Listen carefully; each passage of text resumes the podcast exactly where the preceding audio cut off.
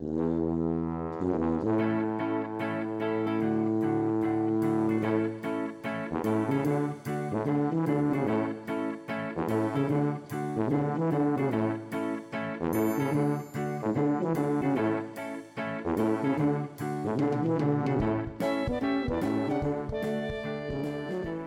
zdravíme vás u další epizody Viac než fitness podcastu s Šimonem Belovičem a Jakubem Buckem.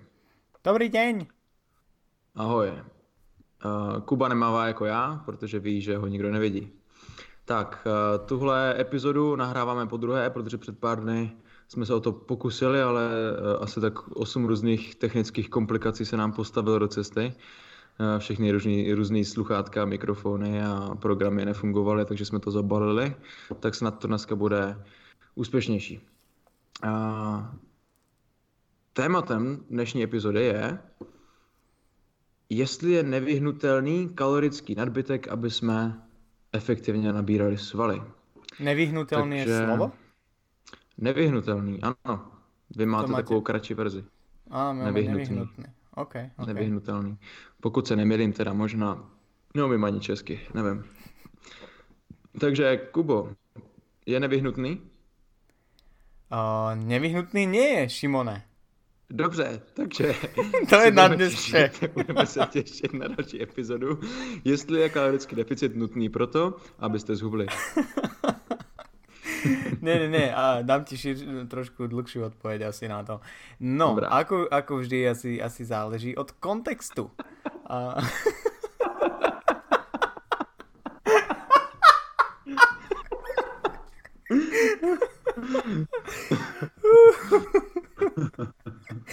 Macho Mungo.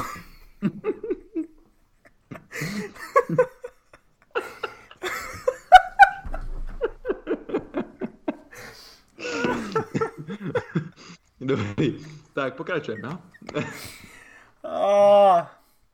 Takže, ako vždy záleží od kontextu. Jelikož níbrž poneváč sú skupiny ľudí, kedy reálne podľa mňa nie je nevyhnutné tlačiť nejaký kalorický nadbytok na to, aby svaly efektívne naberali. Akurát si myslím, že dnešná možno aj tá kultúra instagramová a byť lean celý rok a to dejo, že je to v móde a že sa ľahko predáva nejaký taký ten ideál rekompozície, hej, že môžeš naberať tuk, teda naberať svaly, naberať tuk môžeš krikovať. Ale naberať svaly, chudnúť tuk zároveň a teda. Ono možné to je, ale pravdepodobne nie u väčšiny ľudí, obzvlášť pokiaľ už je to nejakým spôsobom pokročilé cvičenie. Hej, že pokiaľ by sme sa bavili o nejakých, o niekom, kto má to viacej, nejaký obezný človek, alebo niekom, kto úplne začína so silovým tréningom a cvičením, prípadne niekto, kto sa po nejakej odmlke alebo zranení vracia k cvičeniu, tak tam pravdepodobne je možné aj bez nejakého kalorického nadbytku, prípadne dokonca v kalorickom deficite, naberať svaly a chudnutú zároveň. Ale podľa mňa pre väčšinu ľudí, ktorí proste cvičia, povedzme, že sú mierne pokročili, tak pravdepodobne už nebude také efektívne snažiť sa o tú rekompozíciu akože celoročne, kind of.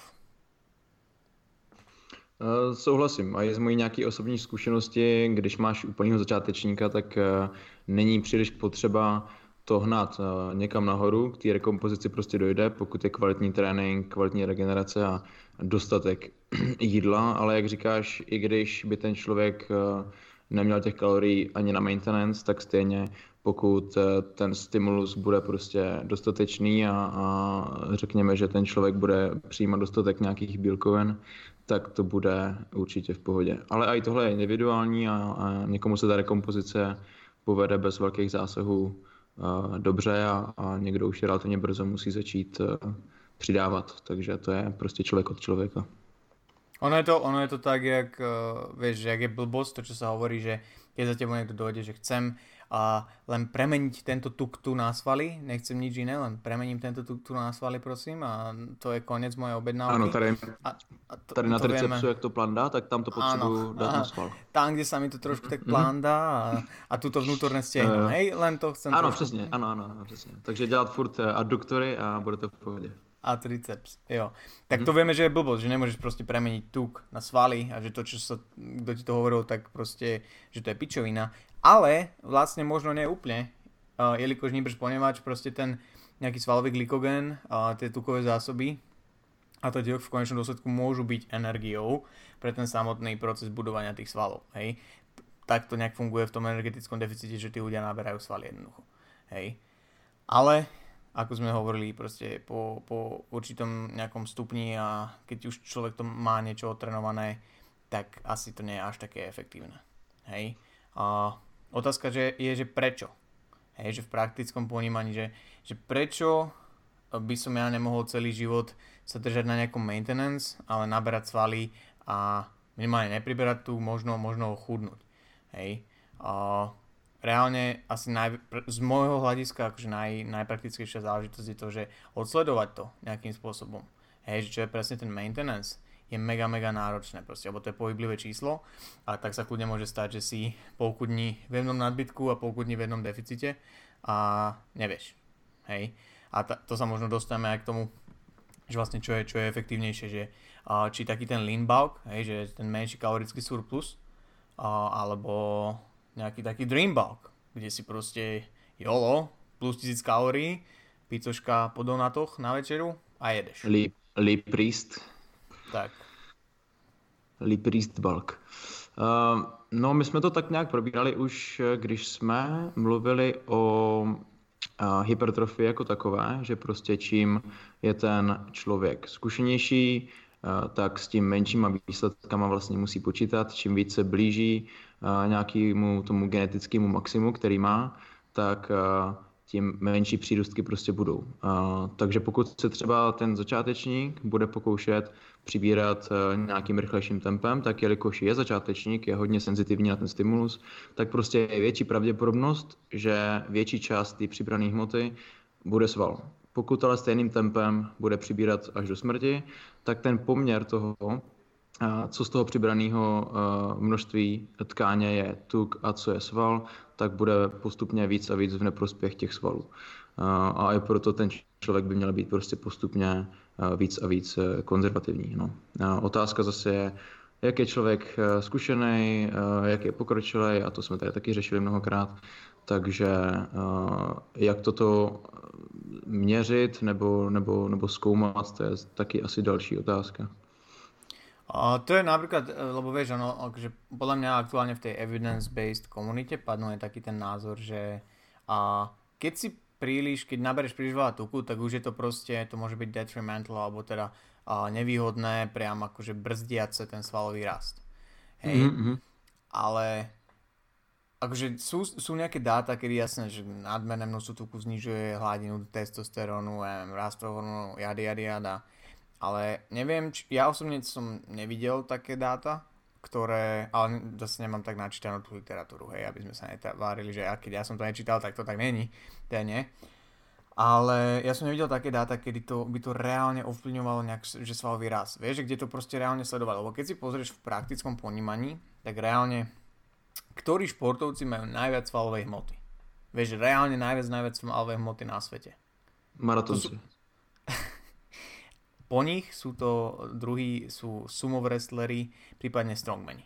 Jo, že reálne, že proste to nejsú ľudia, ktorí majú málo percent tuku, ale zároveň majú najviac, vieš, svalové hmoty. Takže ja osobne si myslím, a ja som bol dlhé roky akože reálne v tom, že áno, že je tam nejaký taký ten cap, že po ktorom, keď už dosiahneš určité percento tuku, tak by si mal radšej to zosekať, aby si bol zase akože taký responsive a reagoval na ten svalový rast a teda. Ale keď si potom pozrieš týchto ľudí, ktorí sú proste, že ja neviem, 20 rokov v permabalku, hej, aby proste nabrali čo najviac hmoty a reálne naberú čo najviac hmoty, tak potom sa ti tu vynára tá otázka, že kokso, je to určite vlastne tak, že pokiaľ dosiahnem určité percento tuku, tak už je to nevýhodné pre mňa naberať tie akože pokračovať v tom a už nebudem naberať toľko svalov, ale len viac tuku, alebo je to o niečom inom? Taky v téhle oblasti nemám načteno všechno, co kdy kdo napsal, takže těžko říct, ale myslím si, že nebylo asi provedeno dost nějakých studií nebo nějakých observací na wrestlerech a strongmanech a podobně. Takže těžko říct. Já si myslím, že ta otázka spíš jako pak spočívá v tom, jak je to prostě výhodný pro tu danou situaci mít na sobě tolik tuků. Takže když jsi prostě strongman, sumo wrestler a podobně, tak tam ti to vyloženě aj pomáhá, nepotřebuješ být v jakýkoliv daným momentu připravený na to zhodit hromadu tuku, abys vypadal nějak. Jo. Já jsem třeba teďka byl na strongmanském tréninku vyzkoušet si to poprvé v životě a s Pavlem Šulákem, pozdravuju. A prostě on mě učil nějaký ty loglifty, prostě jak tu kládu na sebe navalí, dřepneš s tím. A teďka já jsem to jako zvedl na mrtvej tah k pasu, teďka jsem se s tím dřepnul a on na mě, mám pocit, že říkal, no a teďka si to dej na, jo, ty nemáš pupek, tak musíš to prostě natlačit na ten hrudník a vlastně vyhodit to nahoru kyčlema. A říkám, a jo, v pohodě. Takže jo, jim se třeba ten tuk, to břicho může i technicky hodit do toho, co dělají, takže proč by potřebovali být jako ready, připraveni na to, najednou zhodit hromadu tuku. Takže to se pak spíš týká těch lidí, který jejich cílem je ta estetika, ať už je to nějaký prostě běžný cvičenec, který prostě jenom cvičí pro to, aby se cítil dobře, aby vypadal dobře, a tomu bych pak doporučil prostě spíš se držet nějakých nižších procent tuku a nepřehánět to, protože když je jeho cílem nějak se cítit v pohodě, tak proč být 2 roky obtloustlej a pak být 3 měsíce v dietě. No a když jsi jako závodník v nějakým estetickém sportu vyloženě, tak tam, a to je ten velký důvod pro ty kulturisty, proč bych taky osobně nedoporučoval to hnát někam nahoru. Když toho tuku bude hodně, znamená to, že tě čeká dlouhá dieta. Dlouhá dieta, obzvlášť pro naturála, je velký riziko ztráty svalové hmoty. Takže pokud jsi daleko od tohoto stavu, tak to prostě výhodný není. Teďka jsem třeba poslouchal o... Ježiš, jak se jmenuje zase ten borec od Eugena, ten Mountain Dog.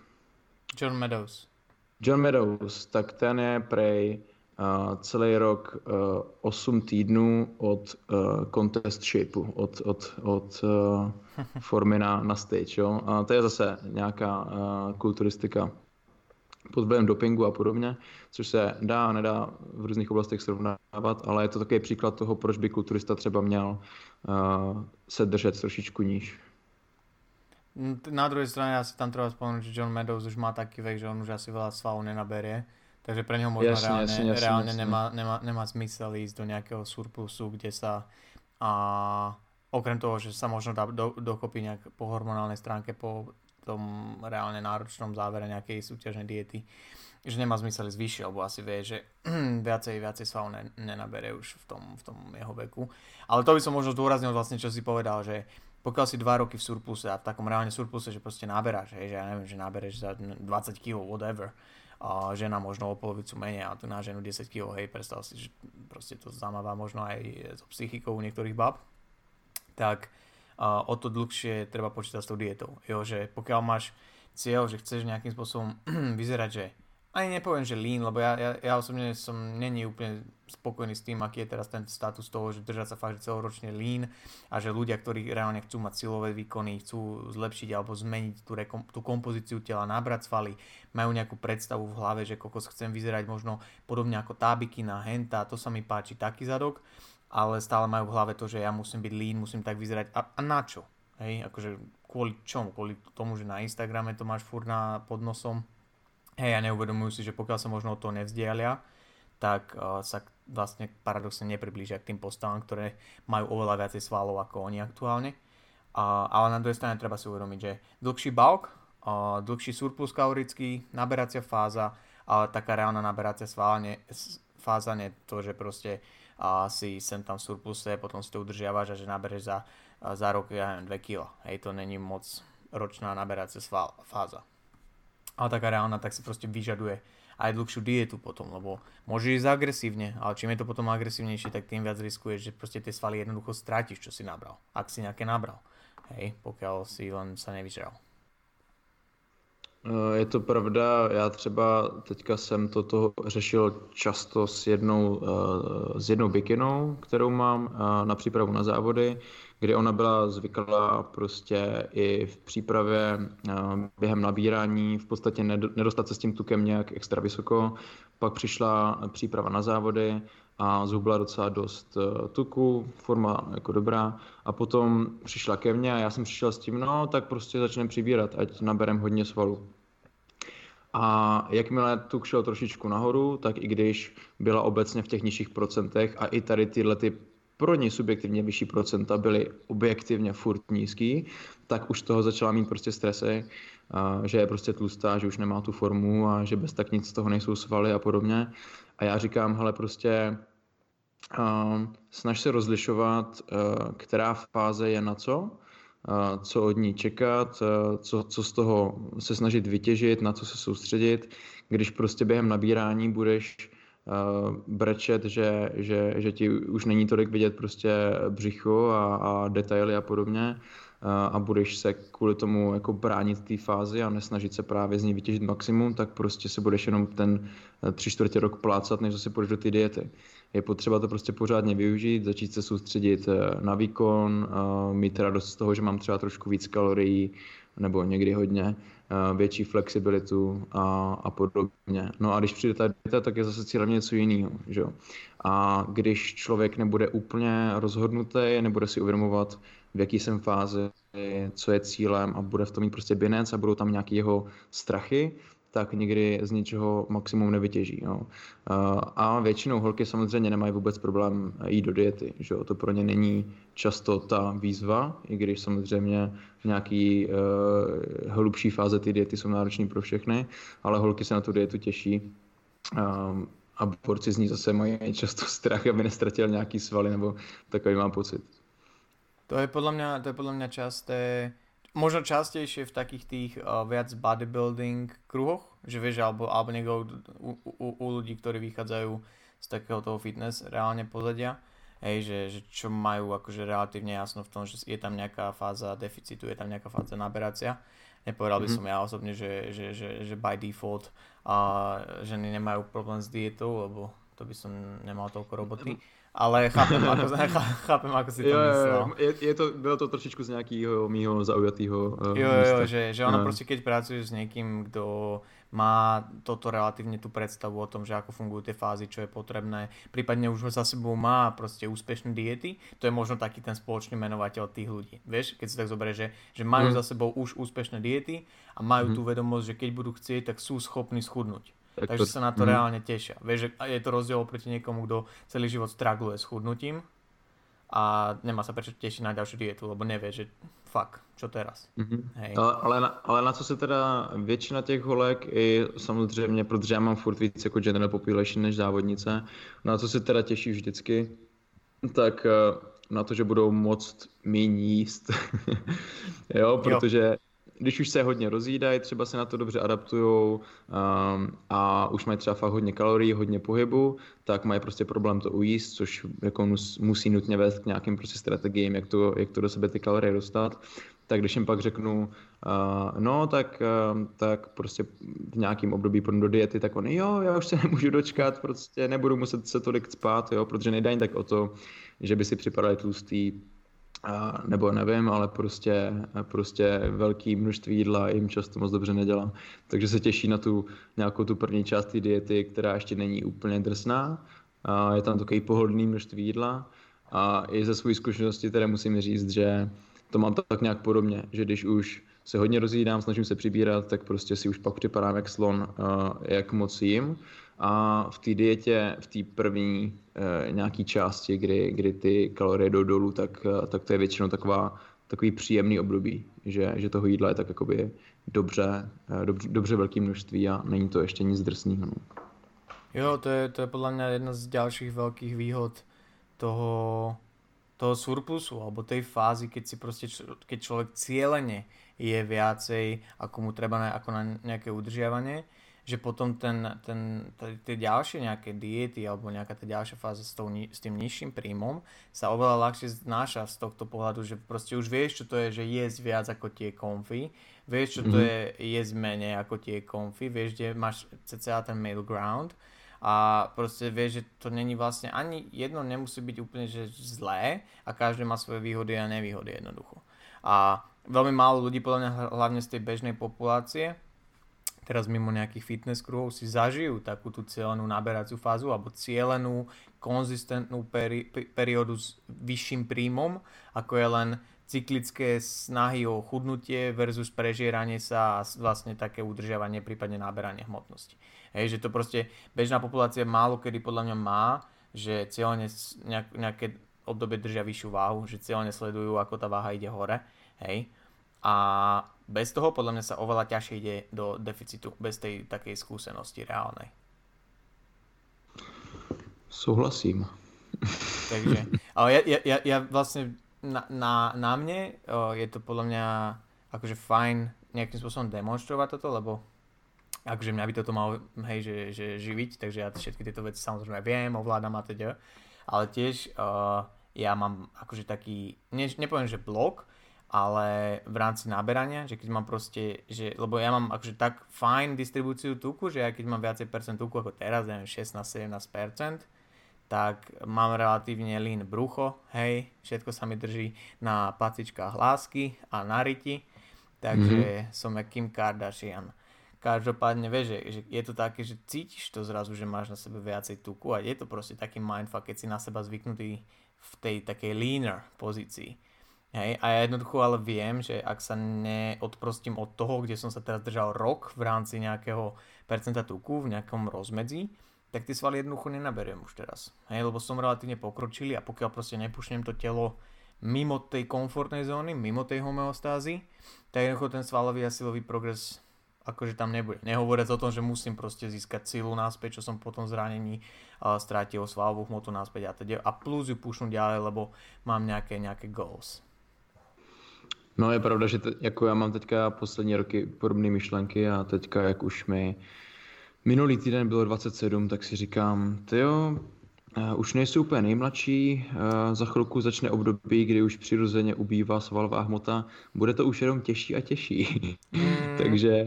Takže je fakt jako potřeba dávat tomu tělu dostatečný stimuly na to, aby to bylo efektivní, jinak už zůstanu navždycky stejné a to teda neplánuju, takže... to musí člověk aj pušnout v těchto situacích co nejvíc a já mám sám takový trošku fobie z toho přibírání.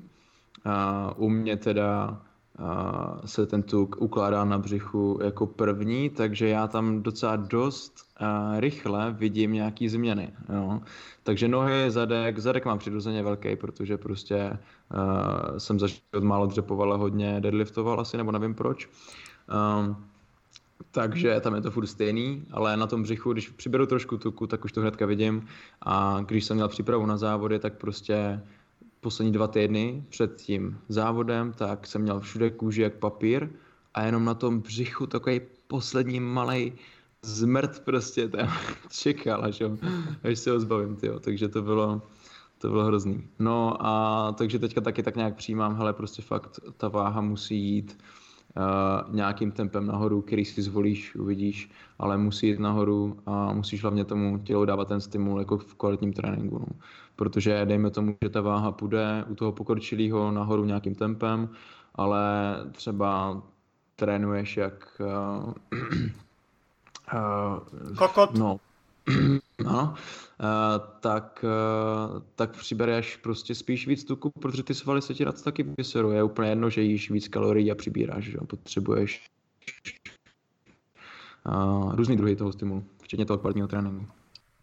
Mne sa toto stalo posledné 2-3 týždne s Táňou, ktorú mám pocit, že stále spomínam v tomto podcaste. Takže čau, Táni. A že ona reálne vlastne po príprave na trojboj, tak sme prešli do takej fáze viac zameranej na hypertrofiu, taká powerlifterská off-season, ale vlastne hypertrofia kind of. Hej, že má tam také vzdialenejšie variácie tých súťažných liftov, vyššie reps a teda viacej M-rapov, nech sa proste naučí hodnotiť RPI a makať aj v tých vyšších opáčkach, lebo v tomto je fajn plná príprava na trojboj, že sa to človek naučí pri tých vyšších váhach, lebo tam tú rezervu vieš ľahšie odhadnúť. A reálne, že čo sa mi u nej stalo, tak ona proste fakt, že začala akože makať, čo som rád, akože sú tam ešte rezervy, ale začala makať, cvičiť, zároveň keď sa to spojí podľa mňa potom trojboji, po tej príprave silovejšej, a s tými vyššími opáčkami, tak reálne tam taký rikom nástav, že ona je asi o kilo hore za 2 týždne, ale tá forma vyzerá oveľa lepšie. Hej, akože vyzerá lepšie, nepoviem, že oveľa, nie je to nejaký zázrak, že zrazu schudne 4 kg, ale vyzerá lepšie. Takže tá kvalita toho tréningu spraví samozrejme tiež veľmi, veľmi veľa. Dobre, ale keď sa bavíme o tom, že OK, myslím, že sa nám podarilo nejakým spôsobom odôvodniť to, že asi je rozumnejšie pre, povedzme, mierne pokročilého až pokročilého cvičenca ísť do toho surplusu, napriek tomu, že nie je nemožné naberať svaly aj možno v deficite, aj možno na nejakých udržiavacích kalóriách, tak poďme sa baviť o tom surpluse, aký veľký by mal byť. To je asi dôležitá otázka, prečo dnešní všetci diváci a možno aj poslucháči prišli. No,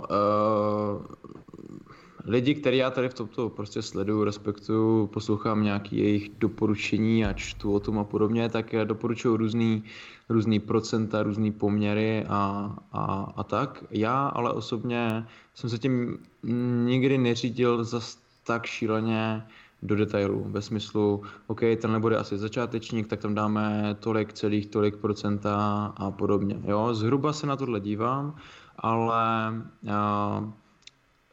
extra do detailu to neřeším, prostě si řídím do nějaký míry pořád intuicí a zkoumám ty lidi prostě. Ale když máme teda nějaký ten maintenance s tím člověkem, tak já prostě vždycky začínám 10% zhruba nahoru a vidím, co se děje, jestli to přibírání se koná v takovém tempu, který se mi líbí prostě v té situaci, tak nic neměním, když se nekoná, tak prostě přidávám.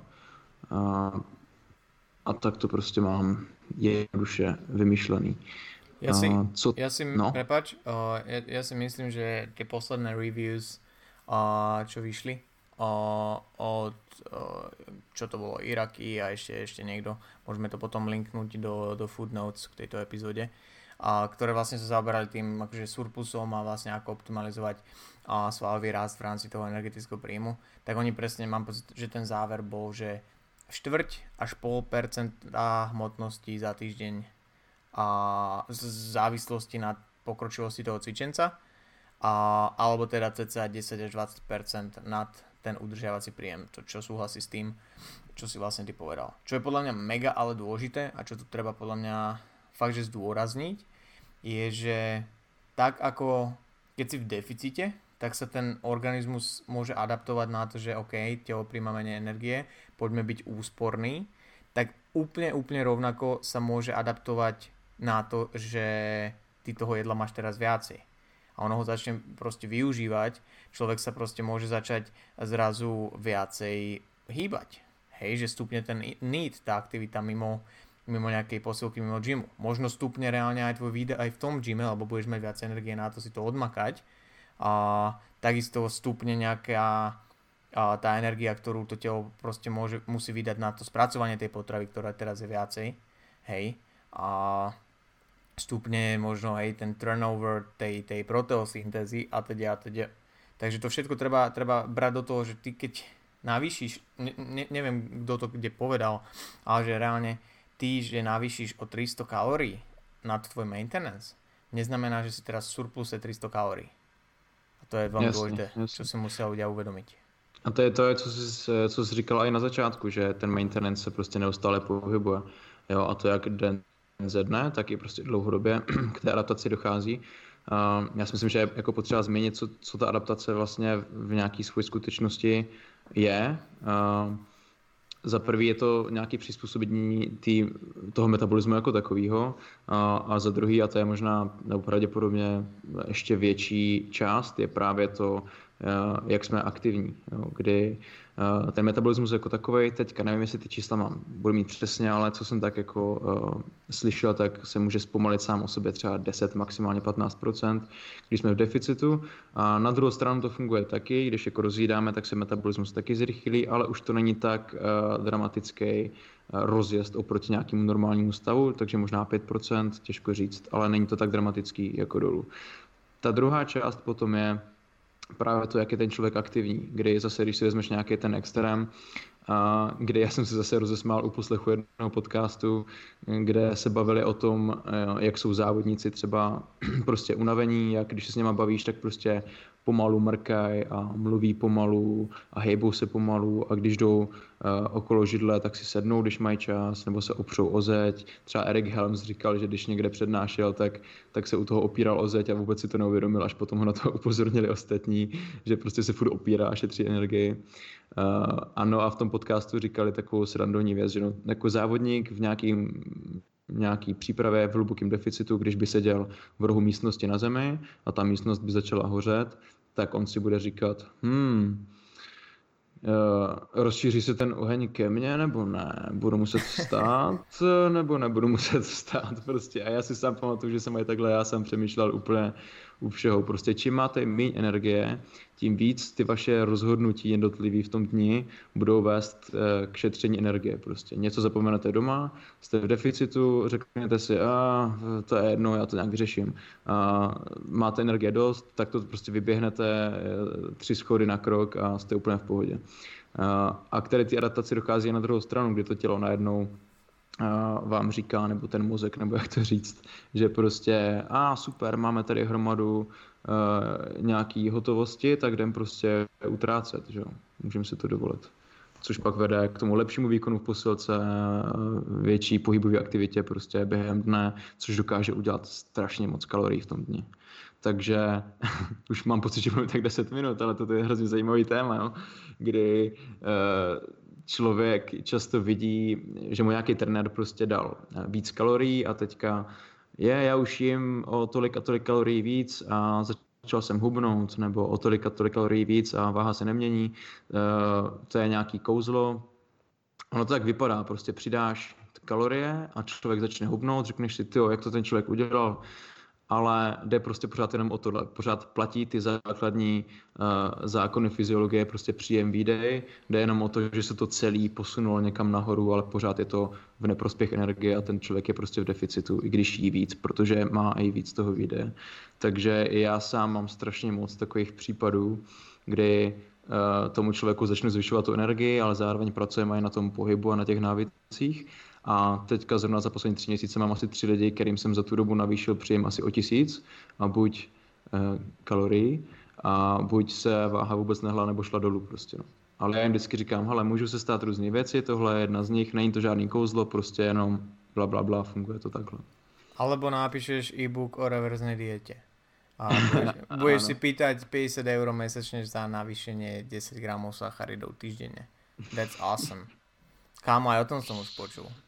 Ja by som to byl ostnatou cukinou po hlave, tieto instagramové hviezdy reverzné. No, ale poďme späť k tejto téme. Keď sa teda bavíme, akože dobre, ten surplus a máme ozrejmené to, že je to proste nejakým spôsobom pohybujúce sa záležitosti. To znamená, že čo treba sledovať je pravdepodobne ten príbytok hmotnosti za ten týždeň.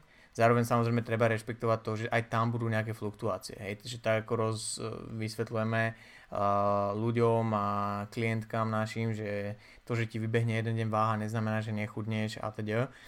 Tak to funguje aj v tom surpluse, že proste keď jeden týždeň sa nezvýši, lebo tam bol nejaký drop, alebo si bol jeden večer piť a zrazu si sa ráno zobudil dehydratovaný, tak to neznamená, že musím si pridať. Hej? A takže tiež tam treba rešpektovať, že nemusí to byť úplne lineárne a preto si myslím, že pri naberaní má zmysel skôr sa možno baviť o tom, koľko chce človek pribrať za mesiac a nie úplne, že za týždeň. Hej?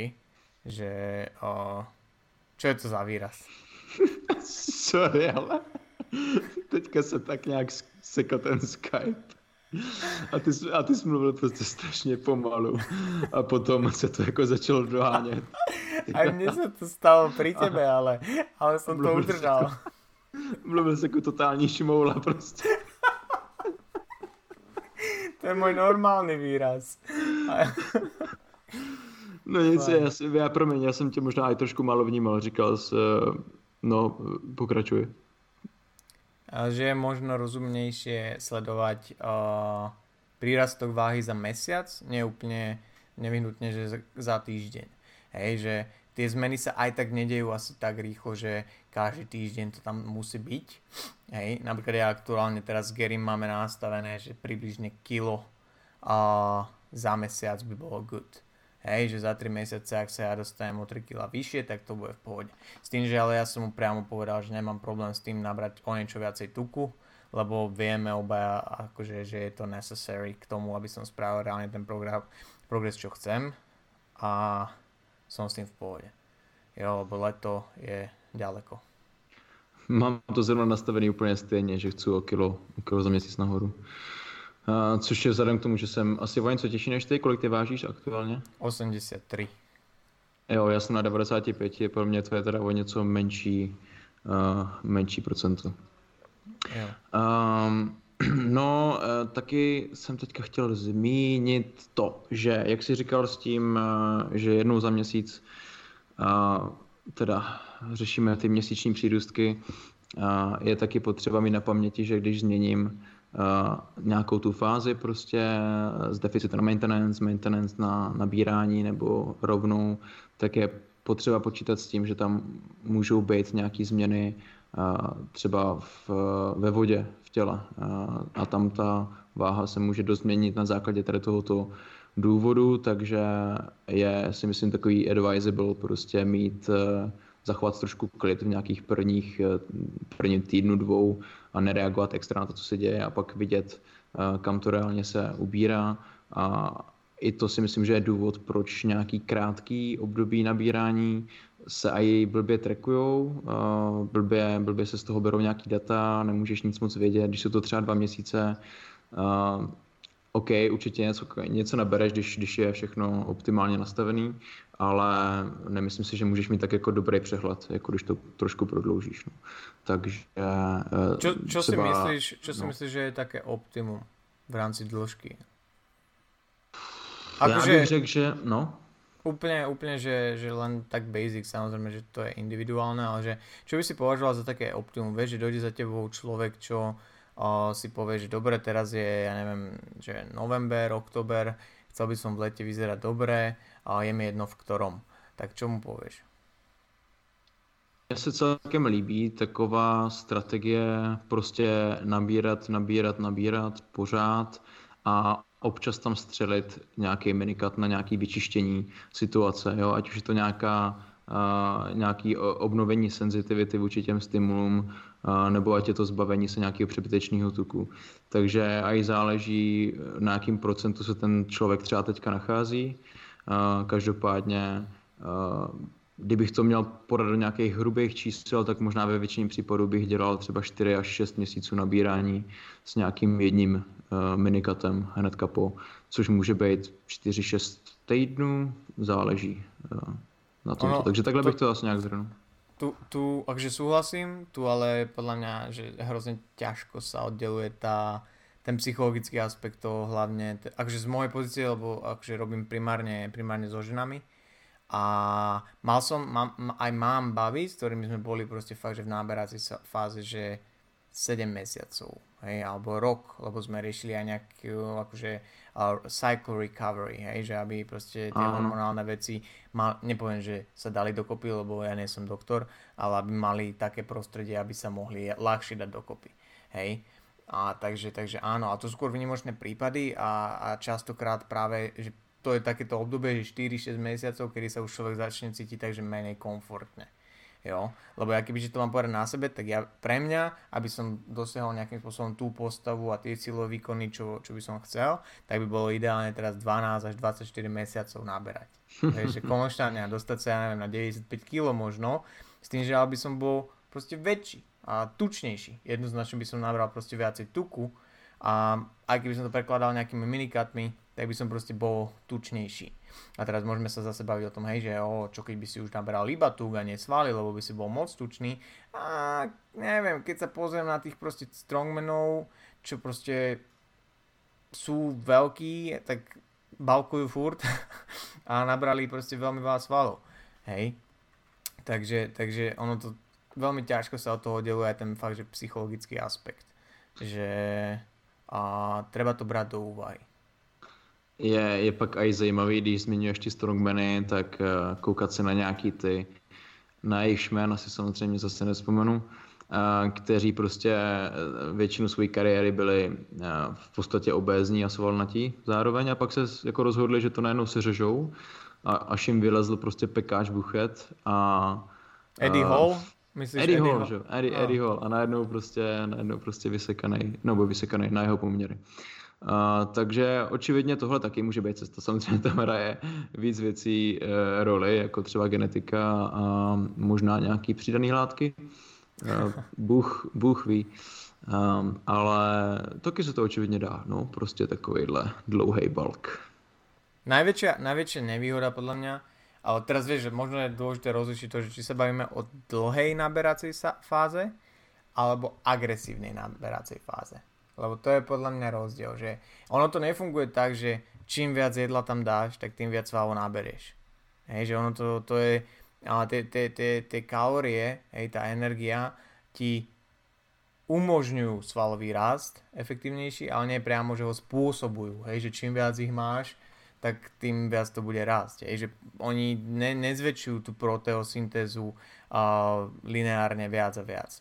Takže to je možno dôležité tak oddeliť, že to, že ty pôjdeš do veľkého surplusu na 4 mesiace versus menšieho surplusu na 4 mesiace je niečo iné ako to, že ako dlho v tom surpluse budeš. Hej. Tam je pak možná už pak spíš ten psychologický efekt, že už jsem tak dlouho v tom nadbytku a že už mi to prostě nedělá dobře a už potřebuju tu dietu, i když čistě jako objektivně a z toho praktického hlediska třeba ten minikát nebo ta dieta není nutná, všechno funguje tak, jak by mělo, ale ten člověk už se necítí úplně komfortně a tak je dobrý to třeba si říznout. A na druhou stranu, když máš ten příliš agresivní přístup, tak jak říkáš, prostě k větším přídotkům to nepovede. Je potřeba to nějakým způsobem odhadnout i na základě zkušeností s tím klientem nebo sám za sebou. Mne sa hrozně páči teraz Steve Hall, aký spravil progres vo off-season. To je neuvěřitelný. Veľmi pekný a jak to prostě dokumentoval a veľmi sa mi páči aj to, ako to proste prezentuje, že proste už je mimo svojej komfortnej zóny jednoducho, ale keď človek chce nabrať svaly a fakt, že púšnú to telo niekam, kde ešte nebolo, tak jednoducho musí, jak dojde na tú hranicu toho, že už sa necítim moc comfy, pravdepodobne ešte trošku to púšnúť. Hej, pokiaľ ide teda o to, že maximalizovať rast svalov za nejakú periódu. Není to o tom, že koľko si schopný zjesť za 2 mesiace, ale ako dlho si schopný jesť viac ako ti treba. To se mi strašně líbí, ten jeho progres prostě. A zajímavý je, že i on to tak nějak popisuje jako něco nekomfortního, že už má prostě high body fat a tak a ty se na něho podíváš a vypadá furt prostě podobně dobře. Jakoby kousíček od nějaké efektivní, ne moc dlouhé diety, takže... Ono ti to jednoducho zmení ti to perspektívu, keď raz si tak lean, že si prostě na súťaži s vyspasikovým zadkom, čo nehovorím teraz z vlastnej skúsenosti pochopiteľne, ale podľa mňa ti to zmení perspektívu, keď sa raz dostaneš na takú lean pozíciu, vieš, jak sa cítiš, vieš, aké to je proste mať to vysekané brucho, tie žily všade, kde si ani nevedel, že ich máš. Lajky na Instagrame sú oveľa vyššie, engagement je väčší, ľudia to sledujú, ešte keď vieš, že si v takej pozícii, že to šeruješ, proste social media, influencing, fucking shit, hell, nigga, to by som nemal hovoriť. A zrazu sa toho zdávaš proste. Že môžeš ty si racionalizovať, že ale o 2 roky budem na stage lepší a idem makam, ale vzdávaš sa tohoto všetkého a to je ten psychologický boj. Tak ako proste, vieš, povedz to proste bábe, ktorý sa konečne podarilo schudnúť a je spokojná, je lína, ale vlastne tá jej predstava o tej postave je, že ja som myslela, že budem mať trošku väčší zadok. Ja by som chcela mať trošku gulatejšie ramena. A ten chrbát, vieš, dozadu proste chcem zatieniť slnko, keď idem po ulici. A zrazu zistíš, že dobre, no tak musíme ísť do náberacej fázy trošku, musíme to tam proste nalepiť a ono sa to tam nedá nalepiť z vody. A to už je takéto, že kokso, vyber si, musíš zabrať teraz. No, a to jsou pak ty holky, co tam dělají ten stejný, jednoduchý, lehký trénink 6x týdně a diví se, že prostě z toho nic není. No. A bojí se přidat na jídle a já nechci jíst víc, mě to takhle stačí a podobně. No. Ještě mě to připomnělo to, co jsi říkal, že když já jsem ty závody dodělal, tak jsem měl 2 strachy. První byl ze sacharidů, to mi nějakou dobu trvalo. A druhý strach byl právě z tělesního tuku, kdy, jak říkáš, jsem měl tu formu a pak jsem si uvědomil, já už budu navždycky tlustej po těch závodech. A vždycky úplně ti to změní tady ten pohled, pak se s někým bavíš a máš třeba pocit, že už toho tuku na sobě máš hodně a říkáš mu, tyjo, už bych měl začít sekat, už je to nějak moc. A ten člověk úplně se na té podívá, děláš si prdel. Prostě třeba mluvíš s někým, kdo má třeba 30% tuku a myslíš si, že jsi mentální. No. Takže ty závody tě různým způsobem dokážou rozhodit. Ja to mám teraz takisto, že jak proste teraz náberám, tak poslednú dobu sa prisťujem pri tom, jak aj frajerke hovorím, že vidíš kokos, tie oné love handles, jak mi narastli, ty kokos, to je oné, ona, že čo? Wow. Ja hovorím, že ale povedz to, že som tlstá, povedz to, že som pribral. A sme jak ženský. A ona potom, že no tak dobre, pribral si. A že čo? Nepribral. Prečo to hovoríš? Vieš, taká klasika obná.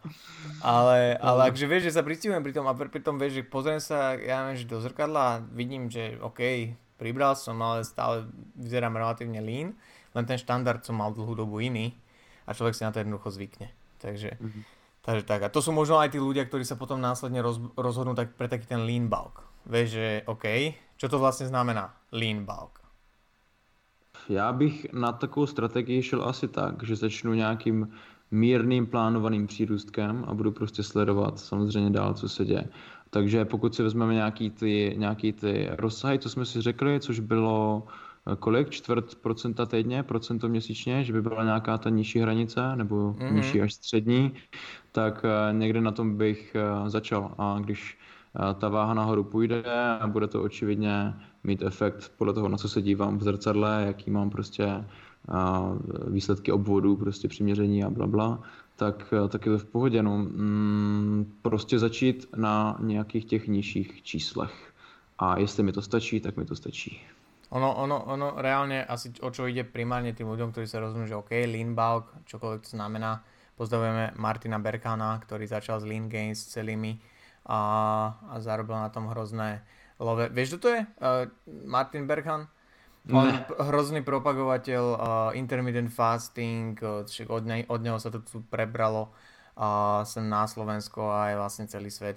On to tak najviac púšoval, má protokol lean gains, a kde hovoril o tom, aké je to zázračné, že intermittent fasting a hladovanie a proste zarábal na tom. A teraz niekedy vydal nejakú knihu, v ktorej len napísal vlastne, že však ja som vedel, že to nie je nič extra, že proste ide o kalorický deficit a toto mi vyhovuje. Alebo tak nejak, Lyle McDonald ho za to hrozne roastuje teraz a oni sa mali radi. Takže... Lyle je takový číslo, ty vole. No ale akže v princípe ten lean bulk by mal byť o tom, že chceš minimalizovať nárast tuku, zatiaľ čo ti rastú svaly. Neviem, či si môžeme dovoliť povedať, že chceš minimalizovať nárast tuku a maximalizovať nárast svalu, lebo osobne si myslím, že to není úplne možné. Že sa to navzájom trošku vylučuje. To se neguje, no, protože pokud se snažíš o maximalizaci, tak se o ně nesnažíš, pokud se snažíš o minimalizaci tuku. Áno, ono to tam jednoducho vždy bude. Ten tuk pôjde aj s tými svalmi, obzvlášť pokiaľ to človek chce maximalizovať. Nepoviem, že optimalizovať, lebo to je asi fakt, že individuálne podľa tých cieľov, podľa toho, ako človek vlastne v tom konečnom dôsledku chce vyzerať. Ale akže jedna z tých výhod môže byť práve toho, že človek ide do toho konzervatívneho surplusu, že ten pomer tuk versus beztuková telesná hmotnosť, ktorá sa zvýši, hej, a tie svaly, tak je o niečo taký akože favorable, hej, že jednoducho je to prospešnejšie kvázi a nenabereš toľko tuku v porovnaní s tými svami a v porovnaní s tím, kdyby si byl vo větším surpluse? No, pokud přes ten rok fakt chceš vypadat dobře nebo být schopen se rychle dostat do super formy a seš zároveň ochotnej přijmout ten fakt, že nepřibíráš tolik svalů, kolik bys teoreticky mohl, tak ten lean bulking je pro tebe prostě odpověď. Ale pokud na základě toho, co jsme si tady teďka řekli, si myslíš, že spíš je to o nějakým strachu nebejt moc tlustej, tak doporučuji s tím začít pracovat a to přibírání trošičku zintenzivnit, pokud je tvým cílem prostě fakt maximalizace té hypertrofie, protože obzvlášť jako naturální cvičenec, závodník a podobně, prostě musíš dělat maximum pro tady toto a lean bulk jako není ta cesta. Ono keď si povieme, že akže trošku agresívnejšie ísť do toho a bavili sme sa o tom, že 0,5% za týždeň je na tej akože vyššej strane a mám pocit, že dokonca priamo Lyle McDonald, tak on to ešte delí 2 u žien. Hej, že vlastne to akože, že ženy nemajú taký potenciál pre svalový rast, tak im to o polovicu skrátime. Tak ak sa bavíme ty brďo o nejakom percente za mesiac, tak pre 60 kilovú babu je to čo? 0,6, hej? 0,6 kg mesačne. To znamená, že 6-mesačný bulk, čistože bulk v takomto tempe, tak to je prírastok 3,6 kg. Čo zase není nejaký extrém, keď si to predstavíš na váhe. Obzvlášť pokiaľ je to v kvalite, obzvlášť pokiaľ je to sprevádzané tvrdými tréningami a obzvlášť pokiaľ už človek má za sebou práve tú dietu, o ktorej sme sa bavili a úspešnú a vie, že to zhodiť vie. Lebo podľa mňa, čo sa častokrát stane, je, že človek sa vyberie tou lean bulk cestou, hej, taký ten čistý objem, alebo ako sa tomu nadáva po slovensky. A pekne naberá, možno aj naberá nejaké 2 kg za pol roka, za 3, potom to zhodí a porovná si fotky a vyzerá úplne rovnako. A to by ma fucking nasral, hej, a to hovorí človek, čo teraz rok sa nikam nepohol v rámci fyzík, hej. Takže to by ma fucking nasralo, kebyže cieľne tomu obetujem a vieš, a obetuješ tomu ten čas, obetuješ tomu možno to trackovanie maker, proste ideš do toho, porovnáš si fotky a fuck me. Je to frustrující, no. Proto těm většinou holkám říkám, hele, neboj se toho prostě, těm holkám, co ví, že to můžou zhodit, protože už nějakou dietou prošli, neboj se toho, protože přece už víš, že to prostě dokážeš zhodit. Jo? V nějakém nejzaším případě, kdyby jsi připadala prostě už moc tlustá, no tak se prostě rozhodneš, že to sundáš to a bude to dobrý. Tak se toho prostě neboj. Jo? To není něco, to není trvalý stav, není to něco, co tě definuje, nejseš tlustá, prostě máš na sobě jenom trošku víc tuku, který půjde v budoucnu pryč. Tak se tím prostě nestresuje, věř nějaký té strategii, uvědom si, co je zase, jak opakuju, cílem těch jednotlivých období, uvědom si, co je tvým jako hlavním cílem vůbec obecně, což je jedna z definicí úspěchu prostě být schopen obětovat nějaký svoje dočasné touhy nebo pocity pro nějaký větší cíl, který tě čeká v budoucnu. No. Obětuj teďka prostě to, že ti není tak dobře, že nemáš tu formu, kterou miluješ, pro ten lepší výsledek v budoucnu prostě, protože nechceš, jak říkáš, podívat se na ty před a po a zjistit, že se s nikam nepohla prostě rok, který úplně ztratíš teda tím přístupem. No. No zase, aby sme to nejak nedemonizovali, že všetci budú trpieť mentálne v objeme, tak tá naberacia fáza má brutálne veľa výhod, ktoré už Šimon skorej dnes spomínal, hej, že proste je lepší výkon v gyme a možno viacej flexibility na nejaké social events v rámci jedla, hej, a možno kvalitnejší spánok, lepšia regenerácia, hormonálne zdravie, libido, hej, vaši partneri budú radiť za to, že si môžete dať pizzu a potom sa zahrať na kočičku a pejska. Ja neviem, jestli si to niekde skúšel, ako po veľký pizze to nie je nic. Tak, no, to je pravda. Tak naopak. Ja si předtím dávam speciálne saláticky. Tak to delejte naopak, deti. Takže ono to má aj veľa výhod, na ktoré podľa mňa sa treba sústrediť práve v tej naberacej fáze. Že neignorujte to, nesústrediť sa len na to, či mám tehličky alebo 3 alebo 1 iba už. Hej. A samozrejme stále to treba sledovať, bohužiaľ, alebo našťastie, hej, že treba to sledovať, aj tú formu, lebo musíš vedieť, či je to veľa, či je to málo, či už si není príliš slopy a či tých pitošiek tam není veľa, hej. Ale sú tam aj iné aspekty, ktoré podľa mňa človeku môžu pomôcť sa cez tú naberaciu fázu v konečnom dôsledku v spokojnosti preniesť, hej, zdvíhaš váhy, ktoré si nikdy nezdvíhal a vyzeráš leaner možno na hmotnosti, na ktorej si kedysi bol tlstý a už tak vlastne trošku cítiš ten progres a také ty drobnosti. Mně to připomnělo, jak Mike Israetel v nějakém rozhovoru nebo v nějakém článku říkal, on to tak jako hrozně zjednodušil, jak vlastně člověku říct, jestli je připravený na to začít přibírat. A říkal, no tak když si vyhrneš tričko a vidíš tam nějaký obrysy sixpacku, no tak ještě můžeš přibírat. Když si to tričko vyhrneš a nic tam není, no tak bys měl asi nejdřív trošku sundat. Takže ten sixpack se dá možná použít jako nějaký indikátor toho, kde se asi nacházím a co je vhodný zařadit jako další fázi. No. Pokiaľ nejste jako Šimon a neukladáte tuk primárně na bruchu. Jo, to je potom takový trošku zkreslený. Ano. Je to ale taky zajímavá otázka, teda v jakým procentu tuku se rozhodnout, co dál prostě, no? Jaký rozsah, tak v jakým bychom se tak nějak měli pohybovat, jaký máš třeba na tohle názor?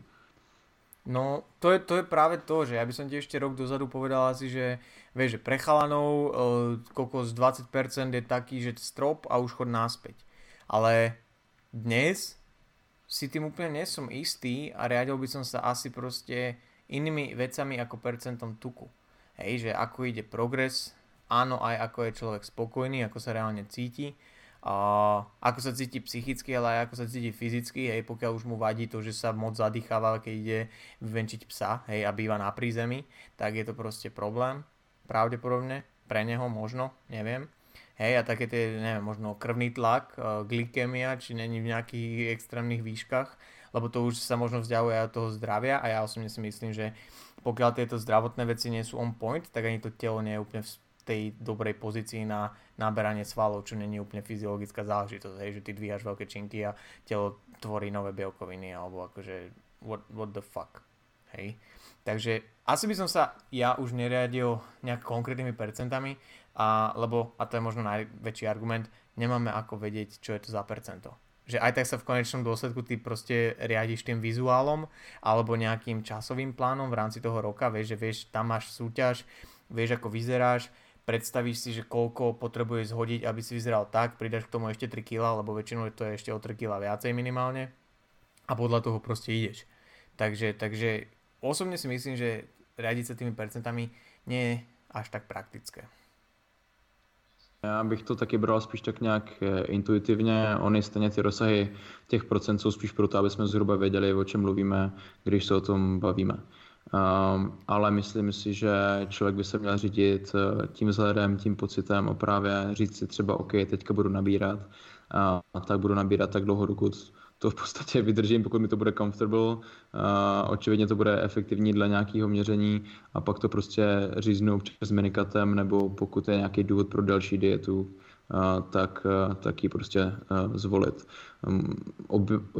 Obecně bych to možná ještě nasměroval tak, že, ale to už jsme v podstatě vlastně řekli, když jsi ten zkušenější člověk, který potřebuje být připravený, dostat se do té formy rychleji, tak je pravděpodobně lepší nápad a je praktičtější držet to spíš někde v nějakých nižších procentech a vypadat furt tak nějak dobře a nastavit si třeba nějaký rozsah procent nebo nějaký rozsah toho pocitu nebo vzhledu, ve kterém se budeš pohybovat při nabírání a tak to v tom bejt. No, když jsi prostě začátečník, tak pokud nejseš vyloženě obézní, tak bych to asi tolik neřešil.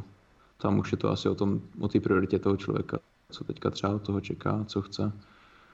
No tak. Tak, ono, keď si človek spraví taký ten dlhodobejší plán a vidí, že čo pred sebou má a A on to nemusí byť, vieš, že proste 32. januára mi končí balk, prechádzam na 2 týždne do udržiavačky a potom idem presne, vieš. Nie každý potrebuje mať taký pevný a fixný schedule v rámci roka, a ako akože fitness nejakí súťažiaci alebo pretekári. Hej. Ale vždy je fajn mať taký akože príbližný plán, že koľko sa tu chcem držať, koľko tam, ak sa už rozhodnem takto plávať medzi tými fázami. Čo niekto ti povie, že to není zdravé, lebo to točíš proste, ale nie je to dobré pre psychické zdravie, lebo priberáš, chudneš, to je kolotoč. A hovorím, kámo, však ale kolotoče nie sú úplne zlé, pokiaľ vieš, kedy vystúpiť, vieš. A dobrovoľne si tam nastúpil. Ale pokiaľ si tam celý život a grcaš len okolo seba, tak vtedy je to problém. Takže to, že ty striedaš naberaciu fázu a deficit, nemusí byť problém. A je to podľa mňa celkom rozumný spôsob tej dlhodobej rekompozície toho tela, že reálne proste zmeníš to, ako vyzerá tá postava, a není to o tom len, že dokola chodíš do posilky a dúfaš. Jo, jako tu strategii dlouhodobě, mimochodem horské dráhy miluju, takže fakt to není špatná věc. Nějaký ten obecný pohled, když bych to měl úplně zhrnout, tak prostě přibírej nějakým jako efektivním tempem.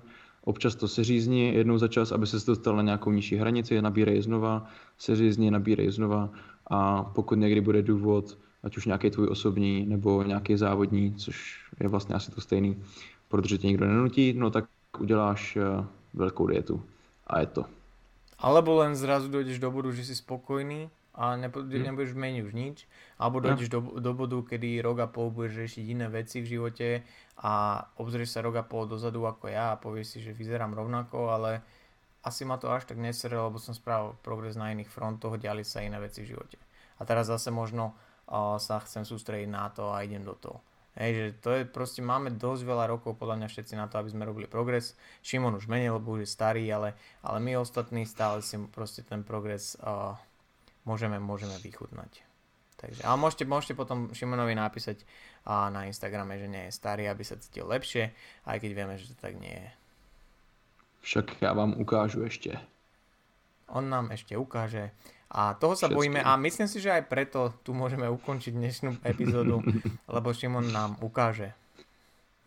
Já vám ukážu, se budete divit. Kuba vám nic neukáže, protože nic nemá, protože neudělal žádný progres za rok. To som ja a toto bol Šimon.